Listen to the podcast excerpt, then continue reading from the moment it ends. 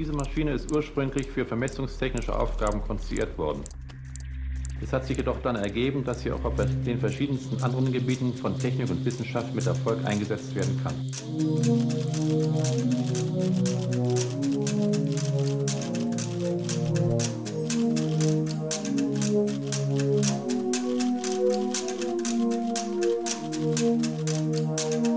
Hi, are we on now? Tanze, Cyril. Hallo, Timeless. Und äh, Tanze an unsere Zuhörerinnen. Äh, was wollten wir? Ach so, ein, ein, ein, ein schönes Cyber-Hallo. Cyber-Hallo, Cyril. Ja, Cyber-Hallo, Timeless. Warum muss ich dich mit Cyber-Hallo begrüßen?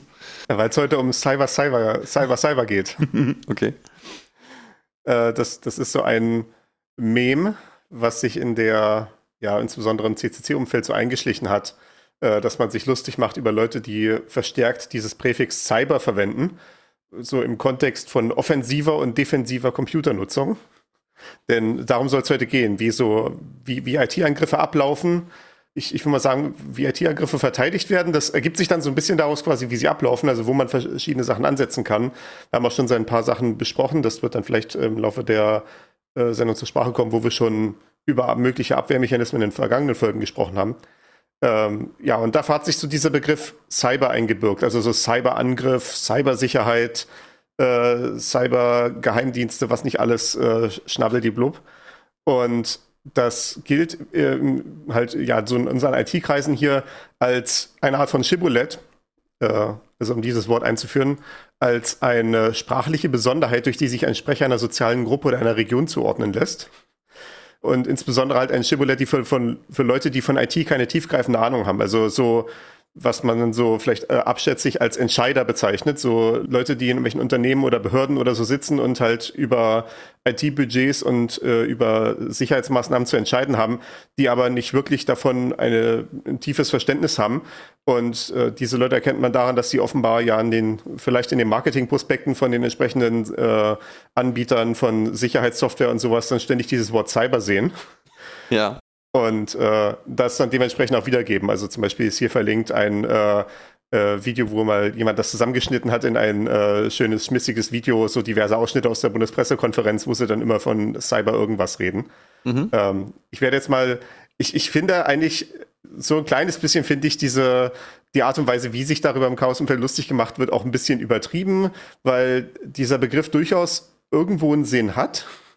Also wenn ich jetzt zum Beispiel sage Cyberangriff, da soll ich jetzt stattdessen Computerangriff sagen, das ist ja auch irgendwie, naja, Computerangriff klingt erstmal danach, als ob ich irgendwie den Computer physikalisch in die Hand nehme und damit irgendwie jemanden ihnen über die Rübe gebe. Das ist ja nicht das, was damit gemeint ist. Das ist ja im Gegenteil eher über sehr große Distanzen und nicht sehr äh, eng und körperlich äh, so ein äh, Cyberangriff. Ja. Ja, man, man, könnte Internetangriff sagen, aber es ist auch nicht jeder, nicht jeder äh, Sache, die unter Cyberangriff fällt, wird übers Internet abgewickelt oder so. Ich habe jetzt mal so überlegt, damit wir den Begriff halt nicht äh, weiter verwenden und äh, ja dann noch die Leute, die eventuell aus dem Chaosumfeld zuhören, dann noch Pickel bekommen, werde ich jetzt mal bei IT-Angriff bleiben. Mhm, okay. Das ist ja auch so eine interessante Frage. Es gibt da schon von vor einigen Jahren einen interessanten Vortrag von Honkhase, über digitale Waffen. Ich weiß nicht, ob du das mitbekommen hast. Das war ja auch so ein bisschen so eine Kontroverse. Nennt man sowas jetzt digitale Waffe? Und äh, Honkhase plädiert da eben stark dafür, dass man das tun sollte, weil es eben von den Auswirkungen halt schon oh, wie eine, sagen wir mal, wie, wie eine konventionelle Waffe wirken kann, wenn man bestimmte Dinge tut und so weiter. Das ist ja alles so ein bisschen schwierig, da eine, eine ordentliche Begriffsfindung zu, äh, zustande zu bringen. Ja, genau. Be Begriff ist immer eine wichtige Sache. Aber wie gesagt, wir wollen ja noch ein paar andere Begriffe einführen, nicht nur über Cyber Cyber reden. Deswegen, wie gesagt, bleiben wir bei IT-Angriff. ja. Also in irgendeiner Form wollen wir, ja, äh, wenn wir uns jetzt mal die Perspektive des Angreifers reinversetzen, und das ist ja eine wesentliche Strategie, wenn man äh, einen Angriff abwehren will, dann muss man auch mal die, dieses Mindset einnehmen, diese Perspektive, die der Angreifer hat und sich überlegen, wo würde der Angreifer jetzt versuchen, irgendwie hier das, das Computeräquivalent eines Schlosses aufzubrechen oder sowas, um in das Gebäude reinzukommen, äh, in das Computeräquivalent eines Gebäudes. Und äh, wenn man das dann weiß, dann weiß man ja auch, wo man die Gegenmaßnahmen ansetzen kann. Äh, wie würde also so ein Angreifer versuchen, irgendwie sich an unseren Systemen genüglich zu tun? Und die Grundlage in der meisten Formen ist in irgendeiner Art und Weise eine Sicherheitslücke. Also ein Fehler in einer Software oder einer Hardware, durch die ein Programm mit Schadwirkung oder ein Angreifer in ein Computersystem eindringen kann. Denn natürlich, wenn das so ein IT-Angriff ist, heißt es ja meistens, man will irgendwie von außen reinkommen, am besten aus der großen Distanz. Man will jetzt nicht irgendwie selber irgendwie zur, zur Zentrale des Konzerns fahren müssen und dann da irgendwie das Rechenzentrum irgendwie einbrechen, sondern man möchte das ja eigentlich gerne irgendwie aus, äh, ja, aus, aus der Distanz machen, am besten aus einem anderen Land, wo die Strafverfolgung dann Schwierigkeiten hat ranzukommen, wenn es dann irgendwann aufliegt. Das wäre ja vorteilhaft. Oder vielleicht ist es ja auch weil, deswegen, weil man zum Beispiel zu einem entsprechenden äh, gegnerischen Staat gehört und vielleicht einen IT-Angriff macht aus äh, ja, einer politischen Motivation heraus, aus einer geopolitischen Motivation. Das ist ja, ja, was zumindest in den Nachrichten häufig vermeldet wird. Ob das dann alles so heiß gegessen wird, wie es gekocht wird, ist eine andere Sache. Aber eben dadurch, dass man äh, Computer einsetzt, kann man ja schön aus der Distanz reingehen. Das heißt also, man kann sich nicht auf ein physikalisches Schloss oder so verlassen, was man bricht, sondern man braucht irgendwie einen Fehler in der Software oder einen Fehler in einer Hardware, beziehungsweise ja, vielleicht auch der Software, die in der Hardware drinne steckt, die man dann ausnutzen kann, um sich da unbefugten Zugriff zu verschaffen in irgendeiner Form. Mhm, okay, ja. Wir hatten dafür in Folge 37 schon mal ein paar Sachen besprochen, die dazu passen, zum Beispiel Heartbleed. Also das war die Folge über berühmte Softwarefehler. Mhm, ja. Und ja, nicht, nicht jeder Softwarefehler ist gleich auch eine Sicherheitslücke, aber natürlich, äh, ja, jede Sicherheitslücke ist in dem Sinne ein Fehler. Denn ja, ich, oder würde man zumindest hoffen, jetzt, jetzt wo ich so drüber nachdenke, stimmt das natürlich auch nicht so ganz, denn es gibt ja auch bewusst platzierte Sicherheitslücken, das sind dann Backdoors, also Hintertüren, die sich vielleicht jemand drinnen lässt, damit er äh, später nochmal reinkommt in das System, was vielleicht auch gar nicht seins ist. Also äh, es gibt ja auch dementsprechend dokumentierte Beschichten, dass das Geheimdienst oder sowas in der Software, die in ihrem Land produziert wird, äh, so eine Hintertür platzieren, damit sie dann, wenn die Software dann verkauft wird, vielleicht auch an äh, Staaten, mit denen man geopolitisch nicht so gut zu sprechen ist, äh, dass man dann bei denen sich in den entsprechenden Systemen umschauen kann, weil man natürlich weiß, wo die Hintertür genau eingebaut ist und wo man da die, das richtige Buch aus dem Regal ziehen muss, damit die Tür in den, in den Hinterraum aufgehen kann. Ja. Aber in dem Sinne, äh, aus der Sicht des Kunden, also aus der Sicht desjenigen, der die Software betreibt, ist natürlich auch eine Hintertür ein Fehler. Also das, das soll ja nicht sein. Man kauft ja eigentlich kein Produkt mit dem Wissen, hier ist irgendwie alles löchrig. Sehr interessant. Könnte man eine, na gut, eine Backdoor ist natürlich eigentlich nicht so gedacht, aber so ein bisschen könnte man sich es auch wie, so wie so ein Dienstboteneingang vorstellen, ne? Weil so wird es ja auch häufig eingesetzt, tatsächlich. Oder täusche ich mich da? Ja, ich meine, dann ist es halt wieder ein etwas bewusstere eine etwas bewusstere Funktion, wenn man halt sowas wie einen Dienstboteneingang hat, den will man ja haben. Ja, stimmt. Äh, ja. Wenn man dann natürlich den Dienstboteneingang die ganzen Tag offen stehen hat, damit das Geschäft irgendwie schnell laufen kann, das ist ja trotzdem eine Sicherheitslücke. Das ist dann ein Fehler im Prozess. Die Tür sollte eigentlich zu sein, wenn man gerade nicht durchgehen will. Ja, okay. Und mhm. äh, dementsprechend ja auch ne, ein privilegierter äh, Notfallzugang, der in vielen Software-Systemen ja auch möglich ist in irgendeiner Form, eben weil halt Notfälle mal auftreten können, äh, der soll natürlich nicht beliebig ausnutzbar sein. Ja, okay. Mhm. Äh, noch so ein paar andere Beispiele für Sicherheitslücken, die wir schon, schon besprochen oder angerissen haben, waren STP 39. Das war die Folge zu Authentifizierung und Autorisierung. Und wenn man in diesem Teil des Systems einen handwerklichen Fehler macht, dann ist es meistens besonders gut äh, ausnutzbar, weil die Authentifizierung oder Autorisierung halt die erste Teil, der erste Teil von jedem System ist, mit dem der Benutzer irgendwie interagieren muss. Also ja, quasi bei jedem Internetdienst oder so, mit dem ich zu tun habe, muss ich mich erstmal anmelden. Und wenn natürlich gleich quasi an der ersten Stelle, am ersten, am ersten äh, Mautdurchgang quasi schon ein Fehler ist, dann kann ich natürlich da durchschlüpfen. Und wenn dann die Systeme dahinter dann davon ausgehen, dass die Authentifizierung und Autorisierung schon richtig gemacht wurde, was ja, glaube ich, auch ziemlich notwendig ist, weil ansonsten müssten die dann halt nochmal anfangen, dasselbe nochmal zu machen, dann kann man das natürlich gut ausnutzen. Es ging jetzt gerade auch die letzten Wochen, als wir hier äh, quasi zur Zeit der Aufzeichnung ging hindurch durch die Medien, dass äh, bei Microsoft in der Cloud ein relativ großer Vorfall war in ihrem Active Directory System, was die da betreiben. Also halt was, was halt das Microsoft Produkt ist für Authentifizierung, Autorisierung und äh, Nutzerdatenbanken und solche Sachen.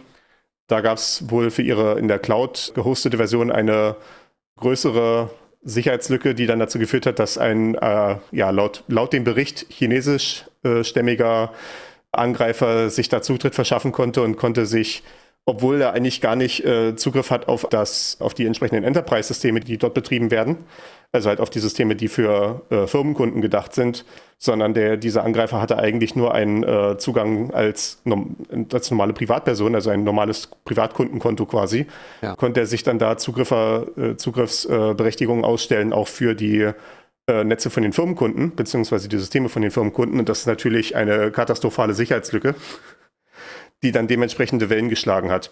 Hm, okay. Eine besonders große Menge von Sicherheitslücken kommt aus Speicherverwaltungsfehlern und das ist ja, ja gerade sehr, sehr kurzfristig besprochen worden hier im Podcast in Folge 45 und 47 hatte ich solche Sachen angeschnitten, wie zum Beispiel einen äh, Pufferüberlauf.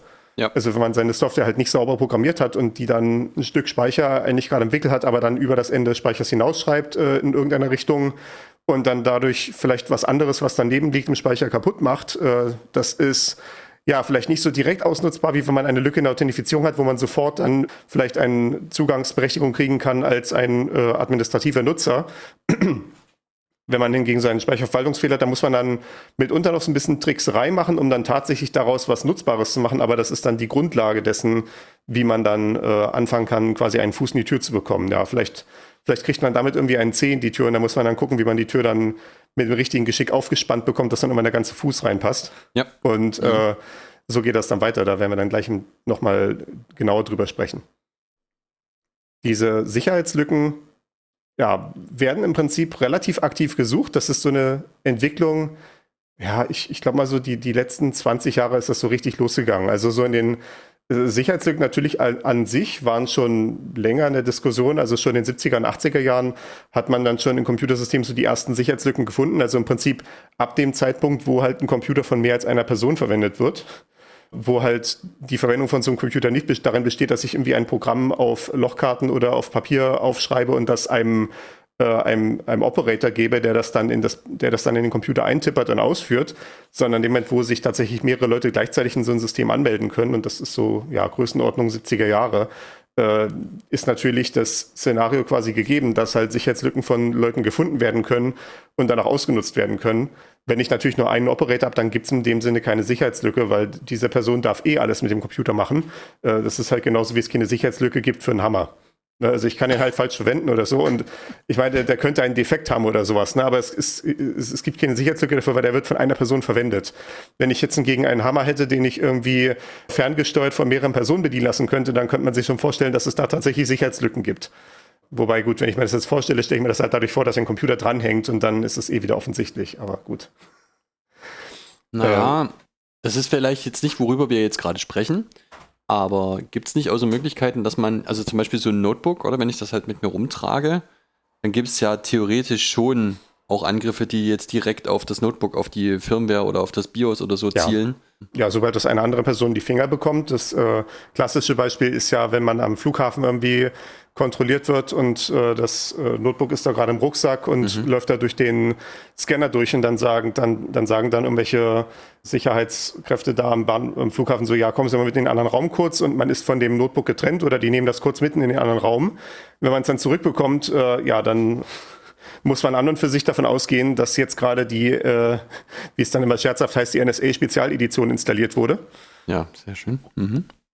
Ähm, oder halt auch, äh, was äh, Leute berichtet hatten, die so an äh, Sicherheitssoftware gearbeitet haben, zum Beispiel an der äh, Tor-Software, mit der man ja, sich äh, so weit wie es geht anonym im Internet bewegen kann. Äh, da hatte ein, einer der Entwickler mal berichtet, dass er einen neuen PC bestellt hatte und hatte dann so auf der Sendungsverfolgung geguckt von der Post, äh, wo das denn lang geschickt wird und das Paket hat einen komplett wilden Umweg genommen durch die halben USA, ne? Also wie äh, er ist eigentlich irgendwie an einer Ecke gewesen und das äh, von, von wo es geliefert wurde, war eigentlich relativ nah an ihm dran und dann konnte er sehen, dass es total wilde Umwege genommen hat. Einmal über den Kontinenten hinweg und äh, dann da irgendwie hin und her gefahren und dann wieder zurück.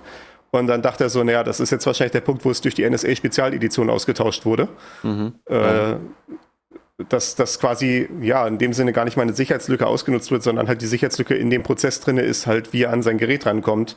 Da hätte er dann wahrscheinlich tatsächlich in den Laden nehmen soll, gehen sollen und sich halt ein Gerät, ja, von der, von der Stange kaufen sollen.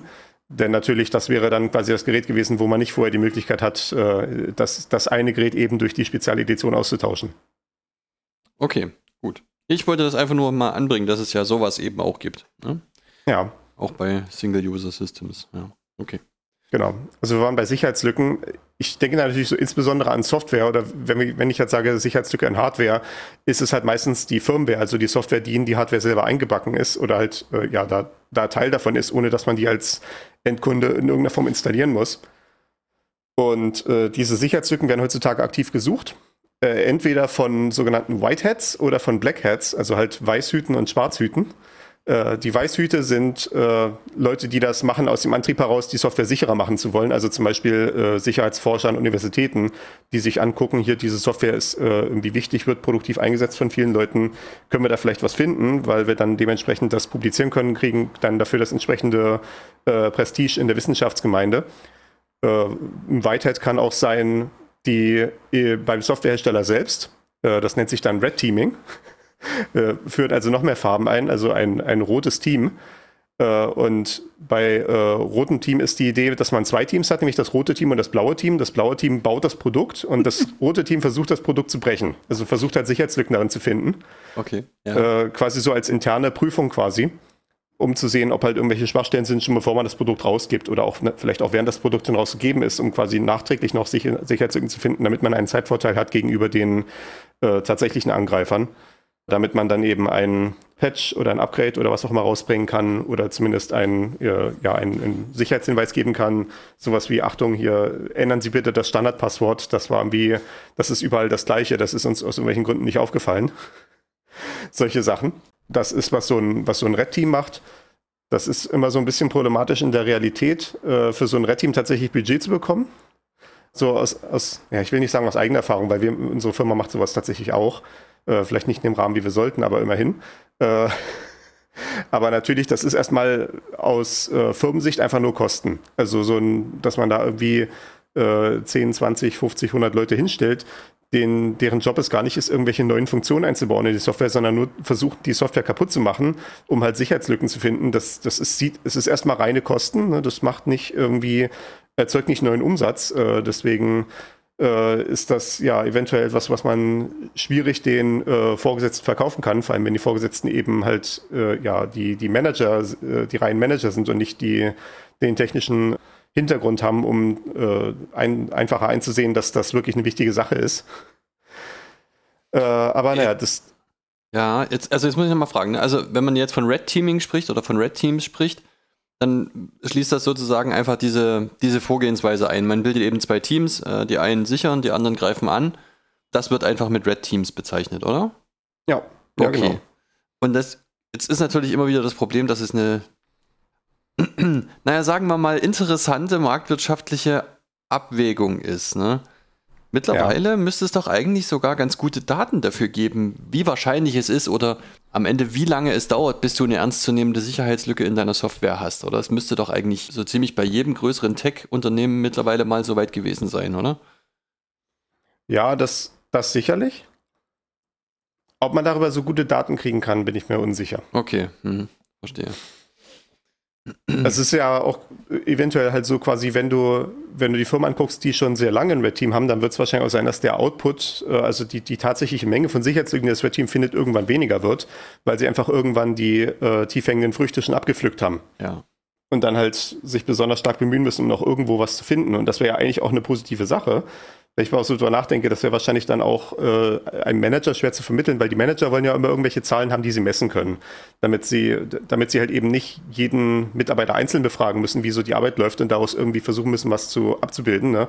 Wenn der Manager bist, der 10.000 Leute unter sich hat in so einem größeren Tech-Konzern oder sowas, dann musst du halt in irgendeiner Form auf Zahlen vertrauen. Äh, äh, mehr oder minder zwangsläufig und wahrscheinlich halt für so ein Red-Team würde dann halt die Zahl, an der man sie misst, sein, wie viele Sicherheitslücken sie finden. Mhm. Und ja, eben, das ist dann, wenn man das Team neu aufbaut, vielleicht mal ganz gut, weil alles äh, sowieso in Flammen steht und man dann noch so einmal kurz mit dem Kugelschreiber gegentippt und alles bricht in sich zusammen. Äh, wenn man dann so die wenn man dann so die erste Welle von den völlig offensichtlich katastrophal Fehlern gemacht hat, dann wird dann wahrscheinlich relativ schnell diese Menge von gefundenen Sicherheitslücken abfallen. Äh, oder, oder es kommt da dann auf die Methodologie drauf an, äh, dass man vielleicht irgendwann mal eine neue Idee hat, auf welche Art und Weise man die Software systematisch nach Sicherheitslücken durchsuchen könnte und dann findet man wieder hunderte mit einmal. Aber es ist nicht so, es ist nicht so ein stetiger äh, Output, den ich erwarten würde. Und das macht dann, das ist dann so ein, so ein Umfeld, wo ich erwarten würde, dass das Management dann irgendwann sagt, na, warum, warum beschäftigen wir jetzt hier noch das Red-Team, wenn sie jetzt das letzte Jahr über kaum was gefunden haben, Vergleich zu den Jahren davor. Äh, und es ist dann halt im Zweifelsfall schwierig zu vermitteln. Ja, vielleicht kommt mal der große Durchbruch und wir finden nochmal tausend neue Sachen. Ja, Das ist immer Kann ich so. mir vorstellen, dass es einfach schwierig zu managen ist. Ja, das ist interessant. Das, äh, deswegen habe ich gerade nach den Daten gefragt, weil mir fällt bei solchen äh, Beispielen dann immer Fight Club ein, ähm, wo ja der Protagonist immer so äh, Schadensfälle an Automobilen äh, begutachtet und dann geht es darum, ob man eine Rückrufaktion macht und dann werden quasi die Kosten einer Rückrufaktion gegengerechnet gegen die durchschnittliche Summe der außergerichtlichen Einigungen und dann danach wird dann entschieden, ob man eine Rückrufaktion macht oder nicht. Und das ist ja im Wesentlichen hier die gleiche Abwägung, oder? Ja, sowas in der Art, ja. Ja, ne? ja. Also, okay, gut. Ich meine, ich, ich stecke auch in sowas selber nicht drin. Ich habe natürlich mit dem Thema IT-Sicherheit und sowas halt zu tun, weil ich halt ja äh, IT-Systeme betreibe und dementsprechend halt äh, ja auch schon so ein intrinsisches Interesse daran habe, dass der Kram möglichst nicht äh, löchrig wie ein Schweizer Käse sein soll. Und äh, ja, auch natürlich dadurch, dass es halt auch Interesse gibt von, von Seiten der Kunden, von Seiten auch der äh, Gesetzgeber und sowas. Es gibt ja sowas wie das IT-Sicherheitsgesetz. Äh, äh, egal was für ein, wie sehr das ein zahnloser Papiertiger ist, aber es ist zumindest etwas, was darstellt, dass ein Interesse daran besteht, auf äh, äh, auch äh, quasi es besteht eine Sichtbarkeit auf der Ebene des Gesetzgebers. Ich meine, das ist ja auch offensichtlich äh, in Anbetracht dessen, wie oft irgendwelche Meldungen über große äh, große IT-Angriffe und Hacks und DDoS-Attacken und was nicht alles äh, zu sehen sind. Ja, das stimmt. Ja. Dass es da irgendein Interesse gibt. Das heißt jetzt noch nicht, dass die Maßnahmen, die dagegen getroffen werden, besonders sinnvoll sind, aber ja. Äh, was vielleicht auch noch eine Sache war, was Zahlen angeht, ob Red Teaming sinnvoll ist. Ich kann mir auch gut vorstellen, dass da sehr viele äh, Variablen reinspielen, die man nicht so ohne weiteres aus, daraus normalisieren kann. Also zum Beispiel, wenn ich sage, ich habe äh, äh, eine Programmiersprache, in der äh, Speicherzugriffsfehler einfach nicht passieren können, weil das halt so eine verwaltete Umgebung ist, wo der Speicherzugriff durch die durch die Laufzeitumgebung der Programmiersprache kontrolliert wird. Also ich verweise wiederum auf Folge 47, wo das alles besprochen wurde. Ja. Äh, wenn ich so eine Sprache habe, in der ich meinen Code schreibe, dann werde ich einfach keine Sicherheitslücken durch Speicherzugriffsfehler haben oder halt zumindest deutlich weniger. Wenn ich das hingegen in einer äh, älteren Programmiersprache habe, zum Beispiel in C oder so, wo man das alles manuell machen muss, dann ist die Wahrscheinlichkeit natürlich signifikant höher, dass man äh, solche Sicherheitslücken hat.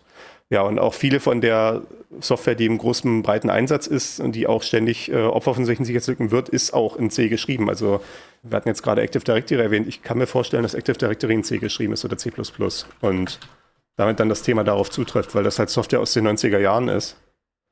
Okay. Und da war im Prinzip damals alles, was Microsoft gemacht hat, in C oder C++ geschrieben. Ich finde jetzt auf die Schnelle keine Informationen darüber. Naja, das ist natürlich auch quasi firmenintern bei denen. Aber zum Beispiel Windows ist auch zu substanziellen Teilen in C und C++ geschrieben. Okay. Äh, Linux ist auch in C geschrieben. ja. Ein großer Teil von dem Software-Stack, über den wir gerade miteinander reden, ist in, äh, ist in diesen Sprachen. Naja, also das, das ist der Grund, dass man ständig auch mit solchen Sicherheitslücken wieder zu tun hat, äh, egal wie viele Gegenmaßnahmen dann da ergriffen werden. Okay, jetzt nochmal eine kleine Frage zur Ergänzung. Wenn ich jetzt mich auf so eine, äh, ja, wenn ich mich auf so eine Programmiersprache verlasse, dann wäre es theoretisch doch auch denkbar, dass die Sprache selbst irgendwie einen Fehler hat und der zu einer Sicherheitslücke ja. führt. Ja. Wenn, aber sobald der gefixt ist, müsste ich quasi sozusagen nur meine Updates alle ordentlich machen, meinen ganzen Code neu kompilieren und dann ist gut, oder? Im Prinzip ja, ne? Okay. Äh, sofern sich das halt nicht als ein fundamentaler Denkfehler in der Programmiersprache herausstellt, dass dann Ja. irgendwo ein Angriff gefunden wird, der einfach konzeptionell unvermeidbar ist. Hm, okay. Äh, das kann natürlich passieren, aber das ist schon mal äh, gegen die schiere Menge von Sicherheitslücken, die äh, äh, durch Speicherzugriffsfehler passieren, äh, glaube ich, wann immer man auf eine sichere Programmiersprache wechselt, ist das sowieso ein Gewinn. Äh, und es gibt auch genug Alternativen zu C und C++, die schon lange am Markt äh, bestehen, die, die, die auch explizit damit halt angeben, dass sie halt den Speicher äh, automatisch verwalten und damit eben solchen äh, Fehlern weniger häufig oder gar nicht anheimfallen. Also zum Beispiel äh, eine derartige populäre Programmiersprache zurzeit ist Rust, Ja. die von Mozilla damals äh, entwickelt wurde äh, oder gefördert wurde, äh, mit dem Ziel, dass sie die Menge von Sicherheitslücken in Firefox verringern wollen, weil natürlich der Webbrowser als solches ist halt das, das moderne Einfallstor für alle Privat-PCs, Mhm. weil man damit quasi jeden Dienst heutzutage erreicht und jede mögliche Anwendung ausführt und so weiter. Und dadurch, dass es auch quasi Anwendungsplattformen sind, also ja quasi Programmierumgebungen da drinne sind, die dann halt verwendet werden können, um sowas wie Webanwendungen zu bauen, ist da halt auch eine phänomenale Angriffsoberfläche und eine phänomenale Menge von Code, in der man Sicherheitslücken äh, finden könnte, äh, dass die, ja, die, die statistische Wahrscheinlichkeit, sowas zu finden, dann halt äh, dementsprechend groß ist. Und ja, natürlich, wenn man den Browser irgendwie übernehmen kann, also wenn man dann durch eine Sicherheitslücke als Angreifer reinkommen kann, hat man natürlich quasi schon fast den ganzen Computer übernommen, weil man, weil der Kunde eben alles irgendwie im Browser macht heutzutage. Ja. Beziehungsweise der Endanwender. Äh, das ist, deswegen sind die besonders sicherheitsrelevant und arbeiten auch besonders viel mit solchen Methoden wie Sandboxing, was wir in Folge 23 besprochen haben. Was dann letztendlich die, äh, der, der Versuch ist, wenn man eine Sicherheitslücke in einem Stück, in einem Programm hat, dass dann man zumindest möglichst wenig Schaden anrichten kann, wenn das Ding dann deswegen aufgemacht wird. Das ist, äh, wie dann dieses Sandboxing da reinspielt. Und das hat auch zu einem großen Teil äh, angefangen, auch in, oder hat sich zumindest einen großen Teil ausentwickelt in diesen ganzen Umgebungen von Browsern, wo der, wo irgendwelcher JavaScript-Code von Webseiten ausgeführt wird und sowas. Äh, und in diese Programmiersprache Rust eben die mit genau dem Ziel geschrieben wurde, dass, sie, dass man, dass sie, was man schnelle, performante Programme schreiben kann, aber die trotzdem keine Speicherzugriffsflair haben. Das wird jetzt zum Beispiel in Android äh, auch mit äh, der Zeit immer mehr verwendet. Und da hatte ich dann mal so eine Grafik gesehen, wo sie gezeigt hatten, irgendwie Menge von Rust-Code äh, nach Android-Releases. Und das ist dann halt so eine Kurve, die relativ steil nach oben geht, weil es halt jetzt gerade, weil Google das jetzt quasi quasi für fast den ganzen neuen Code verwendet, der zu Android hinzugefügt wird. Und äh, dementsprechend gab es dann eine zweite Kurve, die daneben gelegt war. Äh, Menge von neuen Speicherzugriffsfehlern, die gefunden wurden, die dann genauso schnell ab, äh, herunterstürzt und jetzt irgendwie nur noch ein Drittel so groß ist wie vorher. Äh, das ist natürlich ein bombastischer Erfolg, wenn man auf dieser Wege die Anzahl Sicherheitslücken reduzieren kann. Ja. Ähm, okay. Ähm, dadurch, dass man halt den Computer äh, sowas machen lässt oder zumindest sowas prüfen lässt. Also bei Rust ist es auch gar nicht mal so, dass unbedingt der ganze Speicherzugriff automatisch passiert, aber die haben ein äh, Modell, mit dem sie Speicherzugriffe schon zur Übersetzungszeit prüfen können. Also wenn der Programmcode in eine tatsächliche Programmdatei übersetzt wird, können da sehr viel mehr Sachen geprüft werden, ob die Speicherzugriffe alle so sinnvoll sind oder ob da irgendwelche subtilen Fehler auftreten könnten, wenn man das so macht, wie es im Programmcode steht. Okay. Das waren jetzt Sicherheitslücken. Eine Sicherheitslücke alleine, wie gesagt, bringt jetzt noch nicht unbedingt was. Also wenn ich jetzt irgendwie weiß, ich kann in einem Programm irgendwo einen Pufferüberlauf erzeugen, das ist erstmal ja problematisch, das ist erstmal ein Defekt an sich, aber das heißt noch nicht unbedingt, dass es ein Sicherheitsproblem sein muss. Deswegen ist der zweite Schritt in der Kette, was dann sowohl die Whiteheads als auch die Blackheads machen würden. Genau, Blackheads hatte ich gar nicht gesagt. Äh, da hatten wir die ganze Zeit über Whiteheads geredet, aber natürlich die, die äh, in Anführungszeichen bösen Leute gibt es dann auch. Äh, also die Black Hats sind dann die Leute, die die Sicherheitslücken nicht nur suchen, um damit irgendwelches Prestige zu gewinnen oder weil das ihr Job ist in der Firma, wo die Software hergestellt wird, sondern die wollen den Code dann, die, die wollen diese Lücke tatsächlich ausnutzen, um dann einen Angriff dann zu machen. Oder da es auch eine gewisse äh, Arbeitsteilung gibt in dieser, äh, ja, in der kriminellen äh, IT-Szene, äh, gibt es auch die Möglichkeit, dass es halt Leute gibt, die nur solche Sicherheitslücken suchen und das Wissen über die Sicherheitslücken dann verkaufen an Leute, die damit was anfangen wollen.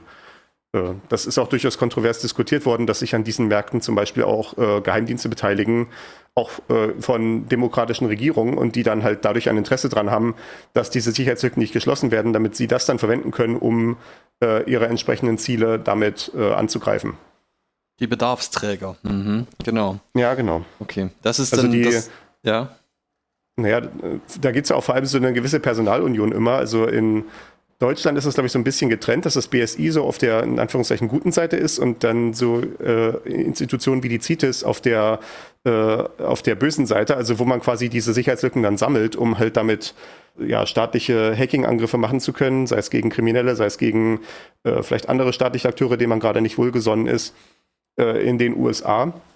Ist das beides bei der NSA angesiedelt, also ja, diesen berüchtigten äh, Inlandsgeheimdienst, und äh, die haben halt quasi eine Abteilung, wo es halt um dieses Hacken geht, also um tatsächlich äh, in Systeme eindringen und dafür halt äh, Sicherheitslücken sammeln und ausnutzen und so weiter. Und aber quasi die andere Abteilung, die, die, das, die andere Gebäudehälfte von der NSA, äh, beschäftigt sich mit IT-Sicherheit, äh, ja, für die nationalen äh, Behörden und Unternehmen und so weiter. Und ist auch stark äh, daran beteiligt, sowas wie Kryptografiestandards auszuarbeiten, was dann regelmäßig mit Skepsis beurteilt wird in der Kryptografengemeinde, wenn irgendwie ein neuer kryptografischer Algorithmus äh, in der Debatte ist und dann sagt die NSA, der wird viel sicherer, wenn ihr hier die Zahl 17 durch die Zahl 19 ersetzt und alle überlegen so, ist das jetzt gerade, ist das jetzt gerade die eine Hälfte von NSA, die es tatsächlich sicherer machen will oder ist es die andere Hälfte von der NSA, die versucht, eine Backdoor einzubauen? Das ist. Ja, genau, sehr gut. Also da, cool. da, da ist die Paranoia tatsächlich berechtigt. Ja. Denn es gibt für beides historische Präzedenzfälle. Mhm. Ja, das ist eben das, ich wollte das gerade so sagen, so, es gibt die Whiteheads, also die mit den weißen Hüten und die Blackheads, die mit den schwarzen Hüten und dann gibt es irgendwie noch diesen Greyhead-Begriff und dann gibt es noch den Begriff, Begriff der Schlapphüte und so, das ist irgendwie, wer da welchen Hut auf hat und wer da wo mitmischt, das ist immer irgendwie so ein bisschen schwierig, da durchzublicken, ja. Ja, man, manche Leute haben sogar mehrere Hüte auf, ist ja das Problem. Ne? Mhm, genau. Genau, wie gesagt, damit man aus so einer Sicherheitslücke tatsächlich was machen kann, braucht es einen Exploit, also eine systematische Methode, wie man diese Sicherheitslücke ausnutzen kann. Äh, für Black Hats natürlich offensichtlicherweise, das ist quasi die handelbare Form von Sicherheitslücken. Also wenn ich äh, irgendwie auf dem Markt für Sicherheitslücken mich umtummle und dann sage, ja, hier ist ein Pufferüberlauf, den man erzeugen kann, dann alle, werden alle Leute sagen, ja, okay, was, was soll das? Wenn ich hingegen sagen kann, hier ist eine ganz bestimmte Art und Weise, wie ich jetzt dieses Programm dazu bringen kann, in diesen Pufferbelauf reinzulaufen und dann kriege ich äh, Fernzugriff auf das System, wo das läuft. Dann werden alle hellhörig. Also wenn man zum Beispiel sagen kann, äh, so ein Webbrowser hat hier einen Speicherzugriffsfehler und wenn ich den, um jetzt ein äh, auch wieder relativ kurz, äh, kurz vor Aufnahme der Sendung äh, durch die Mediengang das Beispiel zu nehmen, wenn ich den Benutzer dazu bringen kann, auf eine Webseite zu gehen, wo eine von mir präparierte Bilddatei ist, und die Bits äh, in dieser Bilddatei sind genauso angeordnet, äh, dass eben dieser Pufferüberlauf äh, in dem Bildlesecode getriggert wird. Und dadurch kann ich dann ein beliebiges Stück Code auf dem Rechner des, auf, auf dem PC des Browsers ausführen, also quasi in dem Browserprozess. Dann ist das eine sogenannte Remote Code Execution Lücke, was schon ja eine der allerhöchsten Klassen ist. Mhm, ja. Und da werden dann die Leute halt hellhörig. Und das ist dann der Punkt, wo für solche Exploits dann auch gerne mal Millionenbeträge aufgerufen werden auf den entsprechenden Märkten. Also ich habe hier eine Quelle verlinkt, zum Beispiel äh, auch von, ja, von diesem Monat, äh, wo gesehen wurde, dass für solche Remote Code Execution Exploits, also halt Exploits, die dafür da sind, auf dem System des äh, angegriffenen eigenen Schadcode auszuführen, und wenn es da um iOS oder Android geht, die ja auch schon relativ viele Sicherungsmaßnahmen gegen solche Sachen haben, also relativ viel Sandboxing und Virtualisierung und so weiter, dafür werden zurzeit Preise von bis zu 20 Millionen Dollar aufgerufen. Also das, äh, wenn, wenn man in sowas talentiert ist und die entsprechenden moralischen Skrupel eher nicht so stark ausgeprägt sind, kann man sich da relativ gut äh, finanziell absichern in diesem Business. Mhm. Okay. Mhm. Ich würde, ich würde im Zweifelsfall empfehlen, von diesen 20 Millionen, die man dann da als Payout bekommt, ein bisschen was in die persönliche Sicherheit zu investieren, weil ich glaube, äh, damit macht man sich langfristig auch nicht so viel Freunde. Ja, Rechtsschutzversicherung. Und die Freunde, die man sich macht, die sind wahrscheinlich nicht allzu zuverlässig. Ja.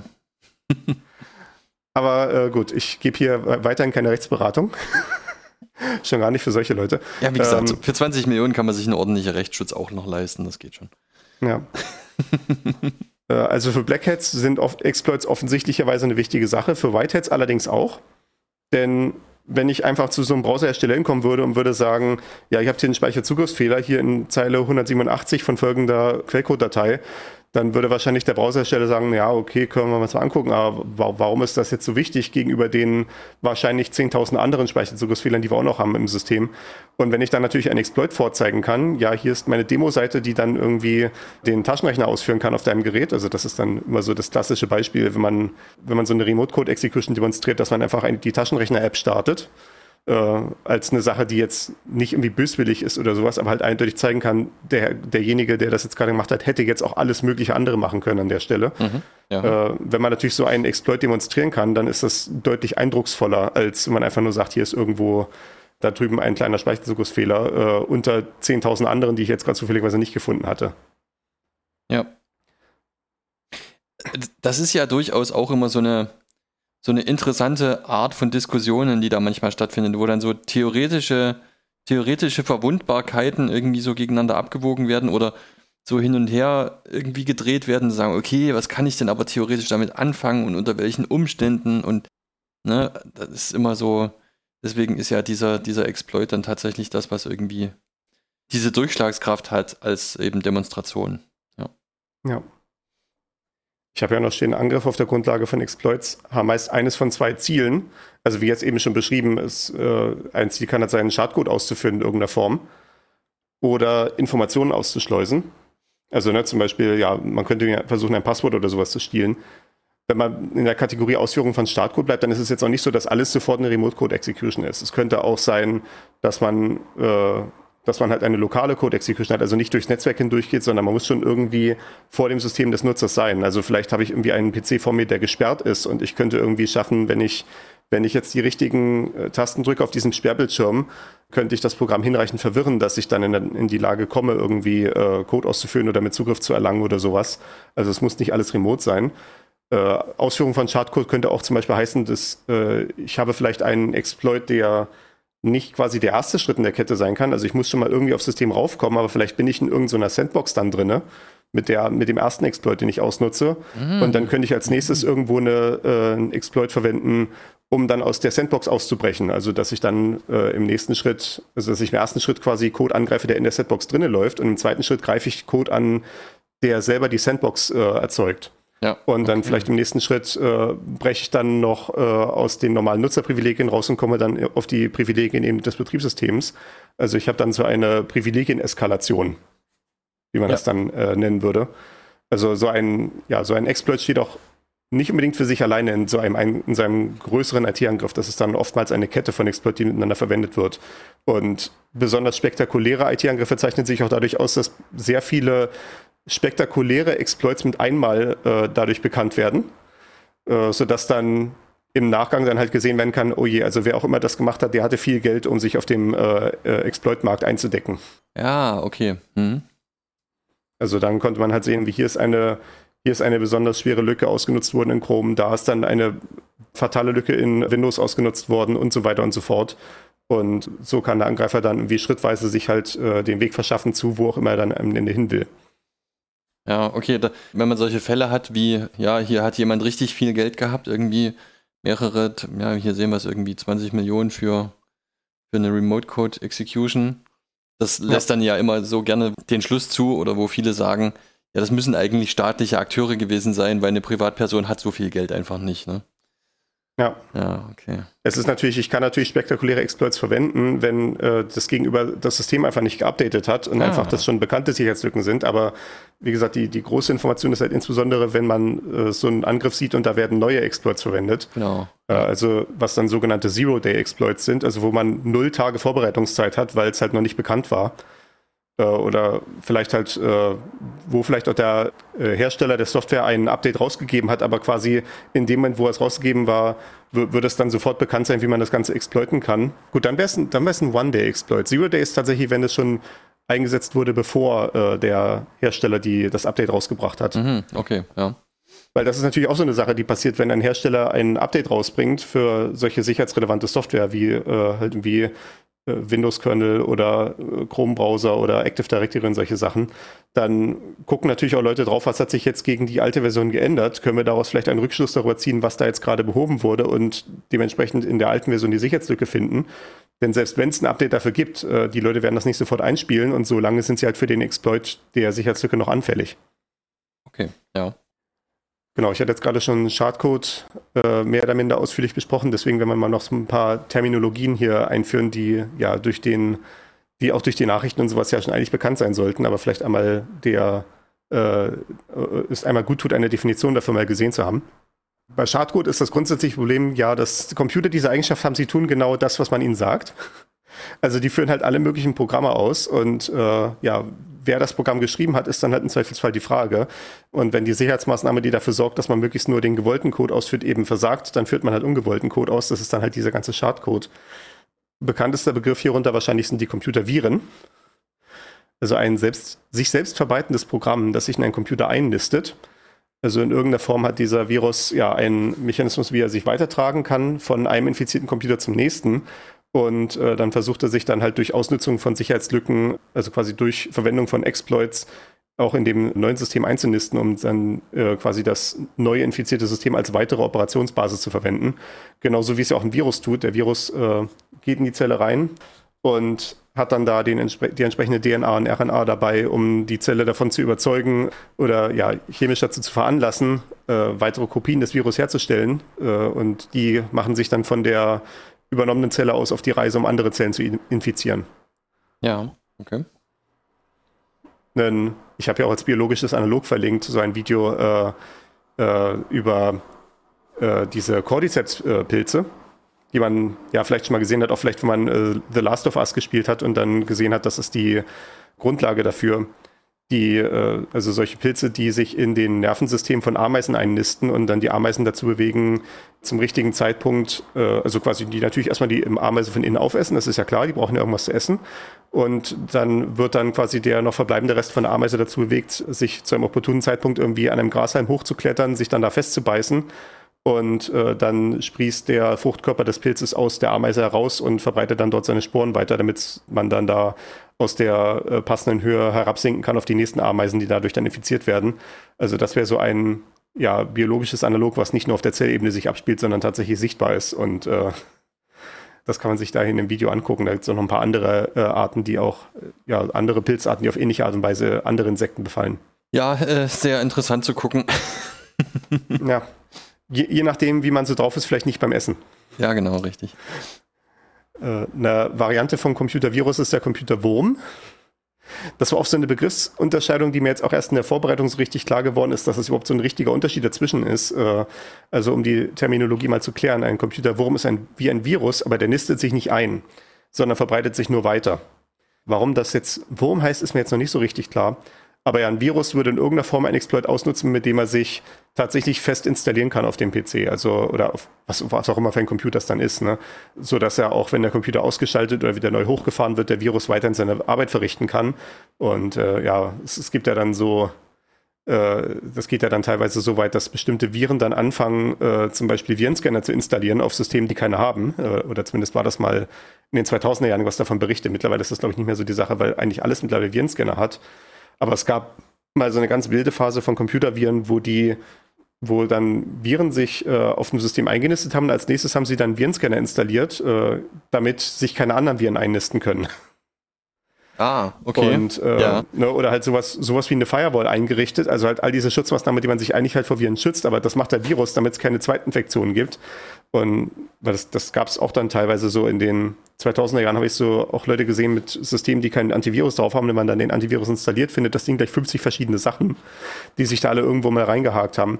Das waren dunkle Zeiten für die IT-Sicherheit. Ich will jetzt nicht behaupten, dass unsere, Zeichen, äh, unsere Zeiten besonders viel heller sind, aber ja, zumindest, ich glaube zumindest diese Viren und Würmer haben wir, haben wir so auf diesem reinen, einfach spontanen Infektionsweg mittlerweile relativ eingedämmt. Also damals war es wirklich so, man hat ein frisches Windows XP installiert und ans Internet gehangen, nur um den Virenscanner runterzuladen. Und bis man den runtergeladen hatte, waren schon Viren auf dem System drauf, die ja. sich einfach durch das Internet spontan weiterverbreitet haben, indem halt überall irgendwelche infizierten PCs saßen, die das ganze Internet durchgescannt haben nach potenziellen anderen Angriffszielen. Okay, ja. Spannende Zeiten, ja. Ja.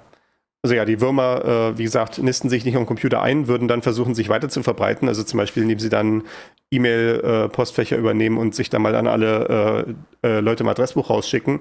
Oder zum Beispiel an angeschlossenen USB-Sticks könnten die sich dann verbreiten und äh, dann ist halt der USB-Stick infiziert und sobald das nächste Mal angesteckt wird, ist dann da in irgendeiner Form ein Exploit, der ausgenutzt werden kann, um sich dann wieder zum nächsten System Zugang zu verschaffen, wo gerade der USB-Stick dran steckt. Das wären so Übertragungswege für Computerwürmer.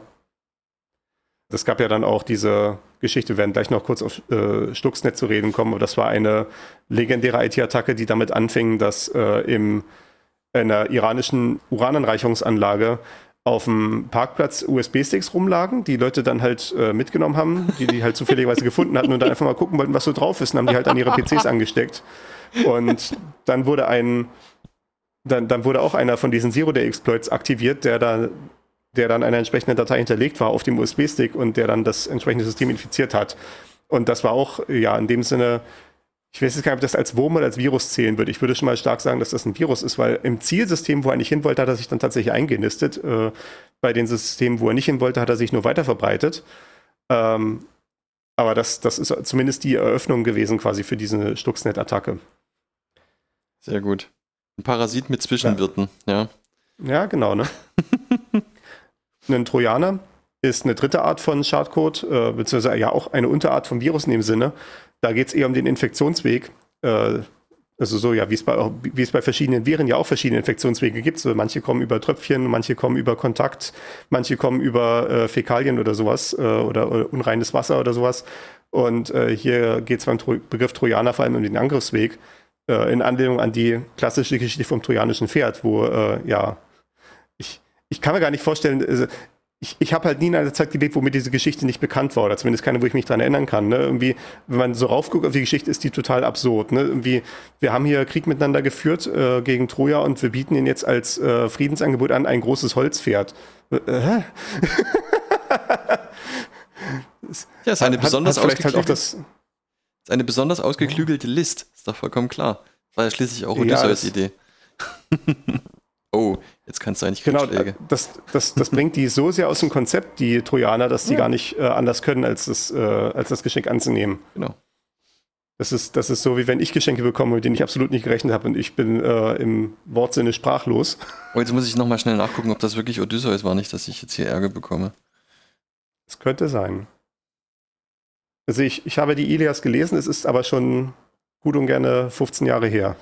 Nee, 25 Jahre. Mein Gott, bin ich alt. Anyway. Äh, ein Trojaner, wie gesagt, entlang dieser Geschichte vom trojanischen Pferd ist ein Virus, der nicht unbedingt einen Exploit als, äh, als ersten Schritt verwendet. Also der an sicherlich dann einen Exploit für das Einnisten, aber für dieses erste überhaupt erstmal zur Ausführung kommen, äh, tarnt es sich stattdessen als nützliches Programm. Also man würde vielleicht äh, im Internet mir rumgehen und würde sagen, ich will jetzt irgendwie OpenOffice runterladen, gibt dann irgendwie in die Suchleiste OpenOffice Download ein und findet dann total vertrauenswürdige Downloadseite.de, wo man dann OpenOffice runterladen kann und dann stellt sich leider raus, wenn man das gemacht hat, dass es leider nicht OpenOffice war oder vielleicht war es ja auch OpenOffice, aber äh, plus Bonus. Ja, genau. Und Mhm. man kriegt dann als Bonus noch eine Infektion damit. Ja.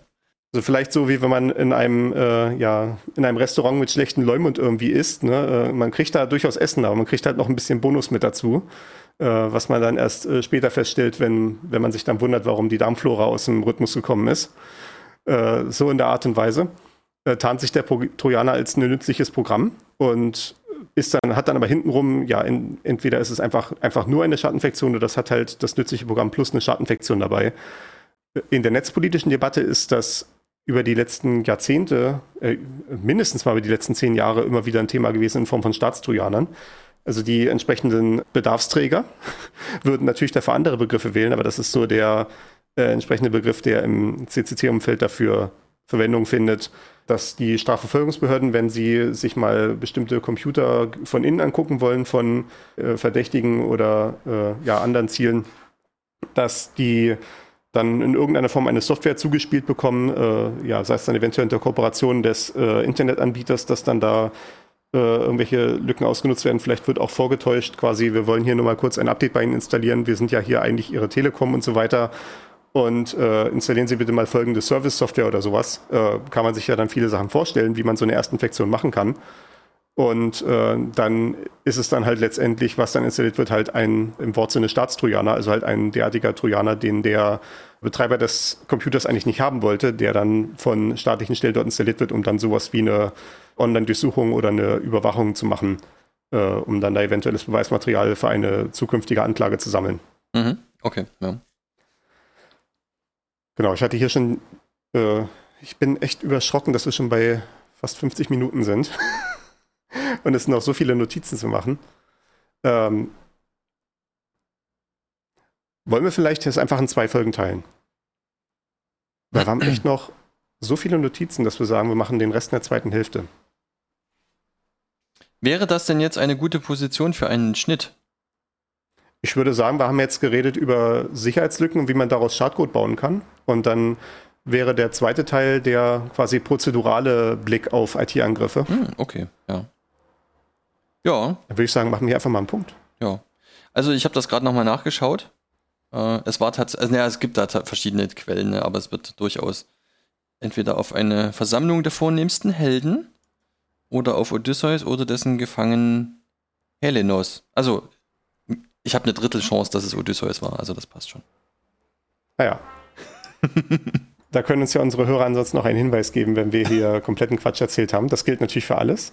Ich habe auch, bevor wir aufgenommen haben, auf ein Hörerfeedback geantwortet. Äh, wir haben auch schon einige Feedbacks erwähnt. Äh, in dem Fall war das ein Hörerfeedback, dem ich nicht zugestimmt habe und deswegen habe ich da erstmal äh, ja quasi meine, meine Gegenargumente dargestellt und wenn sich dann herausstellt, dass es tatsächlich eines Erraters bedarf, dann wird es dann in der Zukunft noch Erwähnung finden. Aber ansonsten, denke ich mal, können wir für heute erstmal einen Deckel drauf machen. Und dann ist das nächste Mal die Folge 50, da haben wir, glaube ich, was anderes geplant. Ja, da gibt es schon eine Planung für. Dann, dann wird dann der zweite Teil hiervon die Folge 51. Und Okay. bis dahin sage ich mal, die nächste Folge greift in drei Wochen an. Damit könnt ihr rechnen. Okay, cool. Äh, vielen Dank fürs Zuhören und äh, bis zum nächsten Mal. Ciao, ciao. Äh, wie wichtig das Thema Cybersicherheit ist, ich glaube, das steht, das spricht für sich. Äh, Cybercrime definieren wir in einem engeren und einem weiteren Sinne. In einem weiteren Sinne ist immer dann der Fall, wenn das Internet eingesetzt wird als Tatmittel. Im engeren Sinne, wenn es dann darum geht, wirklich einen digitalen Schaden anzurichten. Cyber, Cyber, Cyber, Cyber, Cyberdialog, Cyber, Cyber, Cyber, Cyber, Cyberangriff, Cyber, Cyber, Cyber, Cyber, Cybersicherheit, Cyber, Cyber, Cyber, Cyber, Cyber, Außenpolitik, Cyber, Cyber, Cyber, Cyber, Cybermobbing. Cyber, Cyber, Cyber, Cyber. Cybercrime, Cyber, Cyber, Cyber, Cyber, Cyberstrategie, Cyber, Cyber, Cyberabwehr. Äh, Und hier bleiben wir übrigens am Ball, äh, auch bei dem ganzen Thema äh, Cyber und Umgang mit äh, öffentlichen und privaten Datensammlungen. Ähm, zum Thema Cyber. Das ist ja insgesamt ein sehr großes Thema. Ähm, wir haben auch offensive Fähigkeiten bei verschiedenen Bereichen, wo wir Cyber machen. Cyber Offense und noch viel wichtiger, Cyber Defense rücken auf der sicherheitspolitischen Prioritätenliste ganz nach oben. Unbekannte Hacker, unbe unbekannte Hacker hatten einen Trojaner eingeschleust und Das ist ein Cyberdelikt im engeren Sinn. Auch vier Wochen nach einem Cyberangriff auf das Computernetzwerk ist noch immer nicht genau klar, welche Daten in fremde Hände gelangt sind. Ich glaube, das steht, das spricht für sich. Cyber, Cyber, Cyber, Cyber, Cyberdialog, Cyber, Cyber, Cyber, Cyber, Cyberattacke, Cyber, Cyber. Cyber, Cyber, Cybersicherheit, Cyber, Cyber, Cyber, Cyber, Cyber, Außenpolitik, Cyber, Cyber, Cyber, Cyber, Cyberspace Cyber, Cyber, Cyber, Cyber. Cybercrime, Cyber, Cyber, Cyber, Cyber, Cyberstrategie, Cyber, Cyber. Cyberabwehr. Aus meiner Sicht ähm, werden dann wesentliche Trends schon klar. Äh, ein mehr in dem Bereich Cyber, ein mehr in dem Bereich Cyberdialog, Cyberattacke, Cyberstrategie, Cyberabwehr, Cyberangriff, Cybercrime, Cybermobbing. Cyberspace und Cyber, Außenpolitik. Sie haben Polizei, wir haben deutsche Cybersicherheit.